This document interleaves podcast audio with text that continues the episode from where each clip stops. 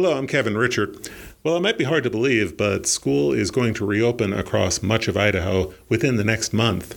And as the beginning of the school year approaches, coronavirus case numbers are rising across the state.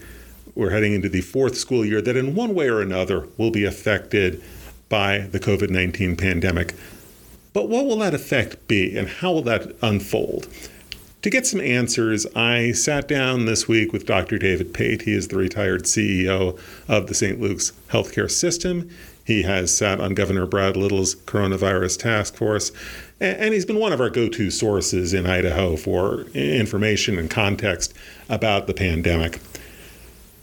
I'll warn you that there's a glitch in our interview. About 20 minutes in, the uh, Zoom connection breaks down. Zoom still has surprises for us, even in 2022. But the connection does come back, everything does rally, and we wrap up the interview. So, so bear with us. About 20 minutes in, we've got a little bit of a hiccup, but it's a good interview, and I hope you'll stick with it from start to finish. Here's my conversation with Dr. Pate. Well, Dr. Pate, this feels like the annual checkup that nobody wants. but but here we are, we're heading into another school year, and we've got another COVID 19 variant looming. So let's just start with the, the overview. I mean, what should people know about BA5?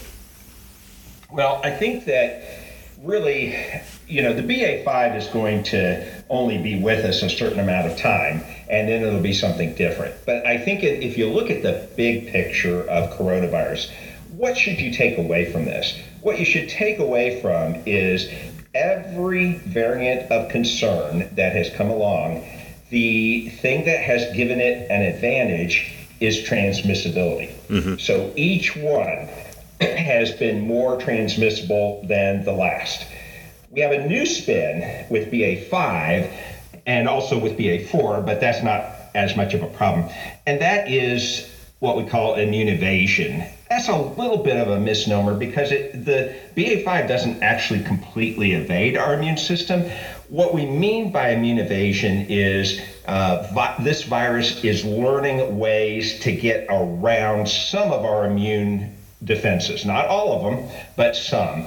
And what the consequence of this has been is that if you are relying on so called natural immunity, or if you are hopefully relying on vaccine induced immunity, you are going to be more likely to be infected with BA5 still, uh, either a what we call like a breakthrough infection, mm-hmm. than you were with previous variants like Delta or Beta and so forth. But the good news is at least immunity is still protecting most people from getting severely ill. Right. Who who are the people that get severely ill and die today? It's the elderly, the immunocompromised, and the unvaccinated. Okay. So a lot to kind of drill down into here with this new variant, and knowing this is not going to be the last variant, but this is the variant we're going to be dealing with in the next month or so when school reopens. Let's talk about that transmissibility. That puts us in a different place, maybe, than even with Delta and Omicron. This feels like it just spreads just more rapidly. Well, that's right, Kevin. So uh, here are the specific considerations relating to schools, school age children. Number one is ever since the beginning of this year, when we started dealing with the various Omicron uh, subvariants in the United States, it has been infecting and affecting more and more children. So mm-hmm. we get a higher percentage of children infected these days than we did last year, or and certainly more than the year before. And so it's not like children are somehow magically immune. Uh, so children are getting more infected. They're still overall doing well, but when you look at just children and you look at the causes of things that cause children to become severely ill or die, COVID is right up there. It's in the it's in the top 10 list. So we shouldn't be cavalier.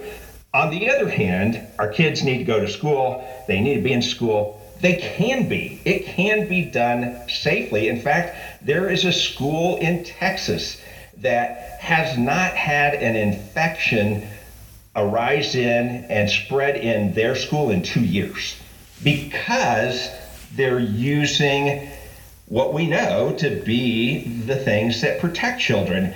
And so I think that parents need to look at what do I need to do to protect my child, and schools need to look at what do we need to do to protect the children, because the common goal should be let's keep schools open, let's keep kids not getting sick but learning, and let's get them back on track. Okay, so starting from that point, I mean, we reopen school as as normal, and kids go back into school. This particular variant, what's interesting to me about it, and what I want to ask about is, this seems to be one that people can get again within a few weeks. The reinfection rate is higher, so I'm kind of wondering. What does that mean for schools? What does that mean for yeah. an environment where we got kids together, teachers together? Does this does this just sort of burn through the schools and continue to burn through the schools, or, or how does that work? Yeah, uh, great questions, Kevin. So, several things. One, the increased transmissibility of this variant means you put kids indoors without precautions, you are going to have you're going to have this infection spread through schools. That's number one. Now, of course, number two is remember those kids that, that infection doesn't stay in the schools. Those kids will then take it home. Mm-hmm. Uh, so that's there's that. Number two is you brought up a really good point. What we're seeing today that we didn't see nearly as much with previous variants is that reinfection rates are much higher. First of all, we had the wrong guidance about reinfections earlier uh, because it's what the, it was the best understanding at the time, and that was that a reinfection would be at least more than 90 days. In other words, getting infected would protect you for at least three months. What we have found is with the various Omicron uh, subvariants, so I'm talking about BA1, BA2, BA4, BA, BA5 the these variants aren't what we call as immunogenic. They don't if you get infected with them, they don't cause you to develop a strong immunity. And there's lots of viruses like this. This is not unheard of. But this these variants don't, and therefore people are more subject to reinfection. You are most re- you're most subject to reinfection if first your previous infection was mild. Second, if it's within the first uh, uh, few weeks of a new variant arising, that's when we tend to see the most um, uh, reinfections. But what this means for parents, if the parent is thinking, okay, well, I don't have to worry about little Timmy because he had BA2 uh, infection before the end of last school year. That's not correct. Uh, little Timmy now is going to be vulnerable to getting infected again. What the most important question is that I can't tell you the answer because we just haven't, we don't have enough t- time of having studied this. And that is, what are the consequences to anybody, and especially children, if they get multiply reinfected? Right. Is it a long COVID issue? Yeah, and others. What what is the long term impact on the health? We just don't really understand that well yet. So we know at this point that this appears to be a more contagious variant and one that we're more likely, more susceptible to getting over and over again. Yeah. What do we know about the severity uh, of this variant relative to the others? It's confusing. There are uh, certainly what we've done to try to answer that question is we've looked at the behavior of this variant in other countries where it's already raged through those populations. We have seen some countries where it didn't seem to be as bad as prior waves. Mm-hmm. Un- unfortunately, we are seeing a number of countries where, in fact, the BA5 surge is actually been their worst one. And Portugal, one of the first countries outside of South America, uh, South Africa to be in, uh, have this become predominant in their population, they just released a study showing that their hospitalizations during BA5 was double what it was with BA2, which would have been um, for us uh, back in about April. Mm-hmm. Okay. With this new variant, what's the one thing that principals or school administrators should do differently this time around? Yeah. Well, and I'm glad you had asked that, Kevin. That was one of my frustrations dealing with uh, schools uh, previously, and that is schools school boards often approach this as a binary choice. Do we require masks or do we not? And that seemed to be their whole uh, hinging their whole plan on that. That's and the, whole debate centered on masks. I mean, that became the discussion yeah. point to the exception of anything else. Exactly, because that was the hot button item. And the problem was is there's lots of things we can do. It's it doesn't have to all be mass. Now, if if you can effectively do mass, at times when we're having surges like like we are now, masks are a great idea and they're very helpful. That doesn't mean you have to have masks all school year because we've seen these surges come and go. When it gets down, when it's coming down and it's a low level, you don't have to, to rely on the mask. But when it goes up, that's a great time to impose the mask requirements. But there's other things you can do. And what I wish schools would do is spend more time thinking about okay, masks aren't popular. We don't want to get mired in all that debate. Well, let's talk about what else can we do to decrease the risk, keep our students uh, healthy in, in school, and keep our teachers healthy. And there's a lot of financial reasons why schools should want to do that. Mm-hmm. And so look at air ventilation, air filtration, air treatment system. There's a lot of, of things they can do to um, address this and make it much safer. And what's the one thing that if you're a parent, what should you be doing differently this time? If you're sending your kid to a K-12 school or sending your your your child to college? I think the the number one thing, of course, is that if you get your children vaccinated, we know they have less chance. It doesn't eliminate the chance, but it, they have less chance of getting long COVID. They have less chance of developing this feared uh, pediatric complication called MIS-C that ends them up in the hospital. They have less time, less chance of getting very severely ill, and you may remember that there was uh, this unexplained hepatitis we were seeing in young children. It now looks like that was the sequela of having been infected. So I think we just need to, uh, yes, we don't need to panic. Kids generally are going to do well, they're not going to uh, face serious illness, but we don't want, know what those long term health consequences are. So try to keep them healthy. How can you do that? One, get them vaccinated. That's the single best thing you could do. Second, talk to your school about okay, what protections are you going to take? If we're seeing a big surge, will you implement masks? If not, will you allow our children to wear masks and will you prevent bullying uh, for wearing a mask? Uh, so talk to your schools. Uh, ask them, what have you done to improve the air handling in your schools? What are you doing to try to move school um, teaching, meals, that kind of thing out of doors? What, what are the things that you're doing to try to mitigate a um, infection going rampantly through the school? What is your take? You, you mentioned the vaccines. Uh, this is a difference this time around as opposed to previous school year. We've got the vaccine available for children as young as six months. Are the numbers that you're seeing in terms of vaccination rates in Idaho uh, are they disappointing to you, or are they about what you expected? Uh, how do you think that affects Both. things? Both disappointing and about what I would expect. Uh, and you know, and I feel very sorry for uh, parents that have been really barraged with a lot of misinformation and disinformation, and it's been very hard uh, on parents because when they hear those kinds of things, they get scared.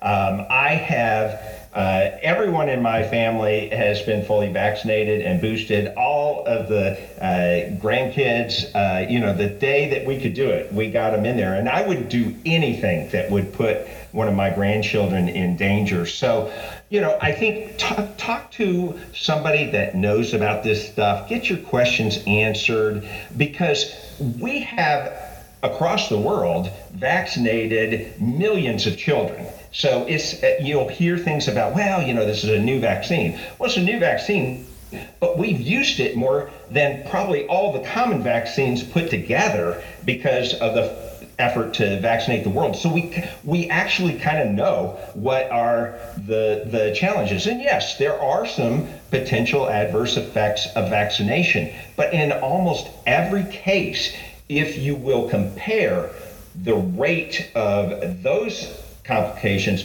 versus with getting COVID, the ones from vaccine pale in comparison. And so it's not about that is there a risk-free choice? The the real decision is balancing the risks. And I think if you're well informed, you'll find out the risks of COVID far outweigh the risks of getting the vaccination. And is there anything you see in the research that suggests that there's any difference in terms of the safety or the efficacy of the vaccines in young children as opposed to adults?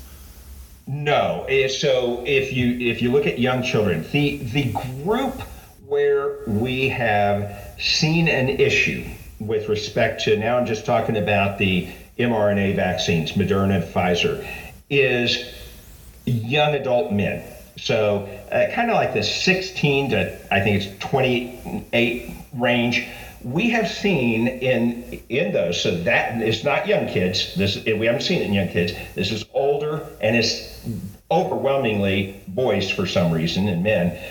They do have a higher risk of getting the myocarditis or pericarditis that inflammation around the heart. Now that sounds terrifying.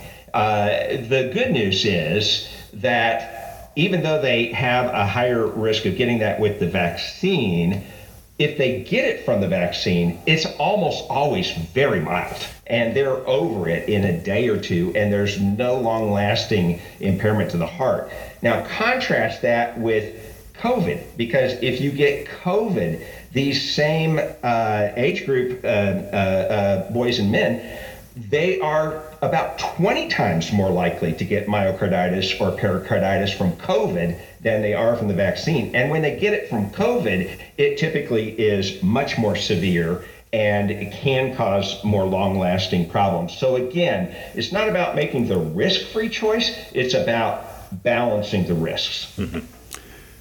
As long as we're talking about vaccines, let me ask you more of a global question about childhood vaccinations because. I, even before the pandemic, I mean, we were writing about this before COVID 19 that Idaho had some of the highest vaccination opt out rates in schools.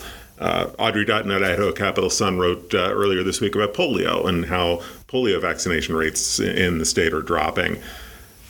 Are we at a tipping point here in terms of vaccine hesitancy, uh, not just with the COVID 19 vaccine? Well, excuse me, Kevin. yes, I am very concerned about that.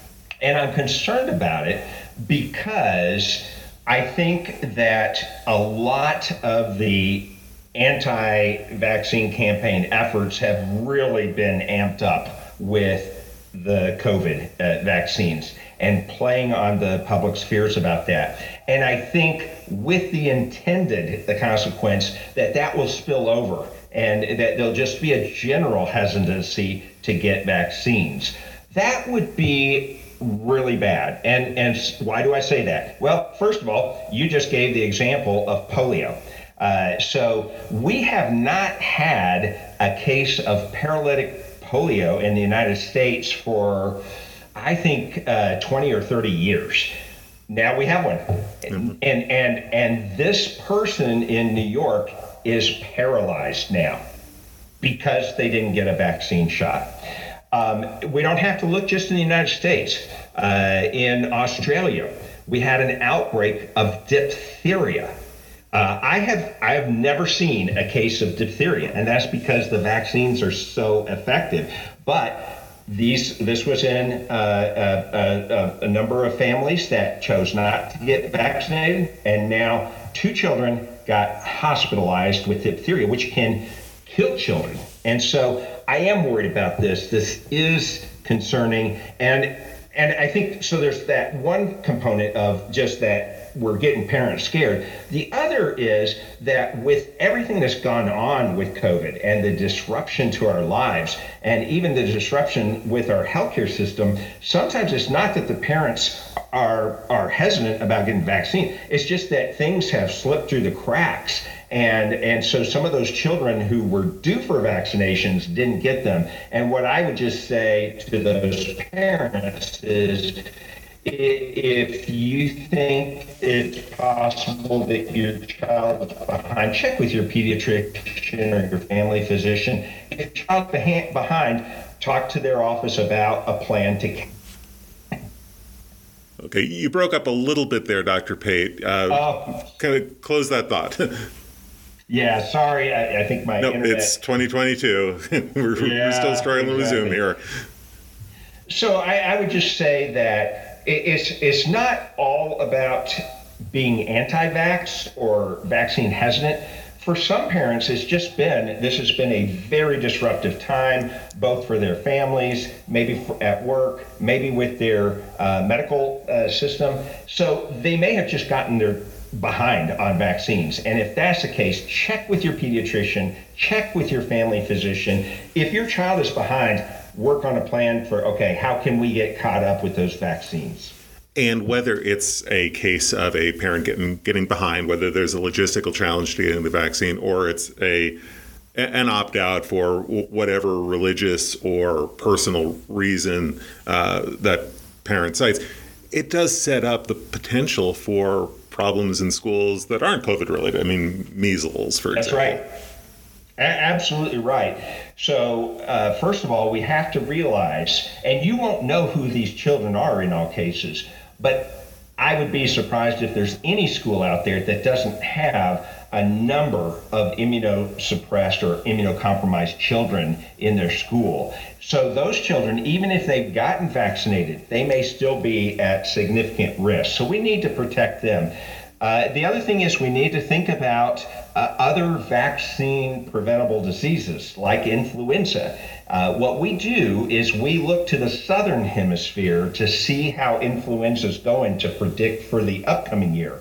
And right now, the news is not good. Australia is uh, reporting that they're having the highest influenza activity that they've had in five years. That's uh, we don't have all the details, but that's not a good sign for the United States. That's predictive that this may be a bad flu year. And so we really have to think about getting everybody flu shots as well because these infections don't always just occur singly. In other words, just because you have COVID doesn't mean you can't get influenza or vice versa. And and co-infections can certainly make people far more ill.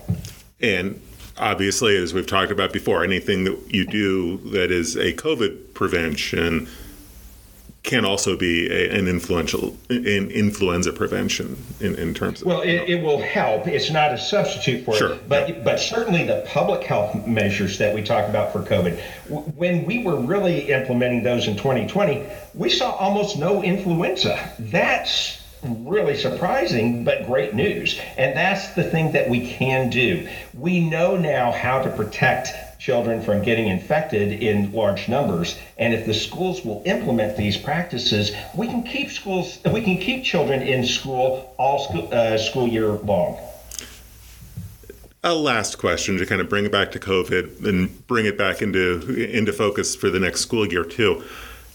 This is the fourth school year that's going to be affected one way or the other by this pandemic, and I think we can all agree everybody's sick of it. Everybody's tired of all of this.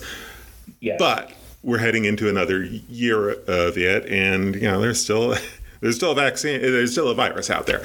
Are you worried about you know school officials and parents maintaining vigilance, and what's sort of your message to them about it's another school year under the cloud of COVID?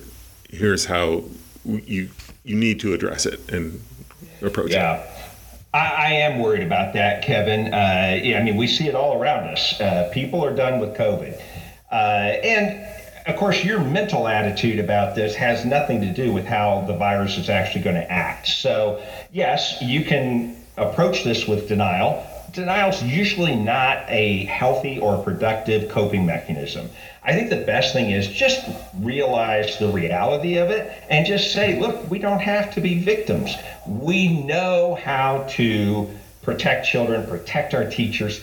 And it doesn't mean we have to take drastic measures like had been done before, but let's take common sense measures and how we can protect people. Because if even if you deny that this is going to happen, if the virus gets in there and it and as we talked about, it just keeps getting more and more contagious, it's going to spread. So you're going to deal with it. You can deal with it on the front end or you can deal with it on the back end. It just seems to make a lot more sense to me to deal with it on the front end and let's keep kids in school let's not have to you know go to hybrid or go to you know uh, at home uh, school let's just take simple measures practical measures and let's keep people as healthy as we can and take what and take what we've learned from the first three school years of this and apply Amen. it and, and keep in mind kevin this isn't going to be our last, you know. So even, you know, here we are with dealing with COVID. We already now have another pandemic with monkeypox, and there's going to be something after that, and something after that. And the key thing is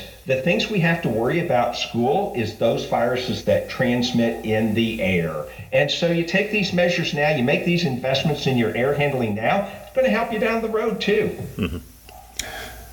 Well, Dr. Pate, thank you for putting this all into perspective. Uh, I always appreciate your time and your expertise. My pleasure, Kevin. Thanks for having me. Again, that was Dr. David Pate, the retired CEO of the St. Luke's Healthcare System.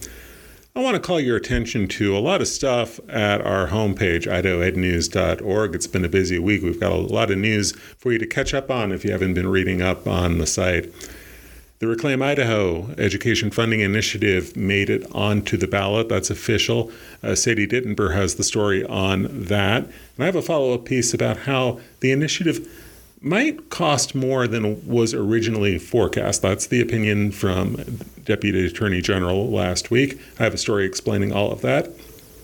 Sadie also has a really good piece looking at crowdfunding, how some teachers have used this approach to pay for school supplies and to cover other needs, and how some school districts aren't sold on the prospect. Sadie has a good piece explaining all of that. Carly Flandro has a piece looking at SAT scores and what we know about how Idaho students fared on the college entrance exam this year. And I have a piece looking at mental health counseling at Boise State University. The university is in the process of hiring several new staffers. They're going to be paid for through student fees. I have a piece looking at how that all came together. All of those stories, you can find them at idahoednews.org. Check in at our website every day for the latest on education policy and education politics. Follow us on Twitter at IdahoEdNews. We tweet out links to our latest stories and bulletins on breaking news items. Follow us on Facebook, comment on our stories there, and check back here next Friday for another podcast. I'm Kevin Richert. Take care and have a good week.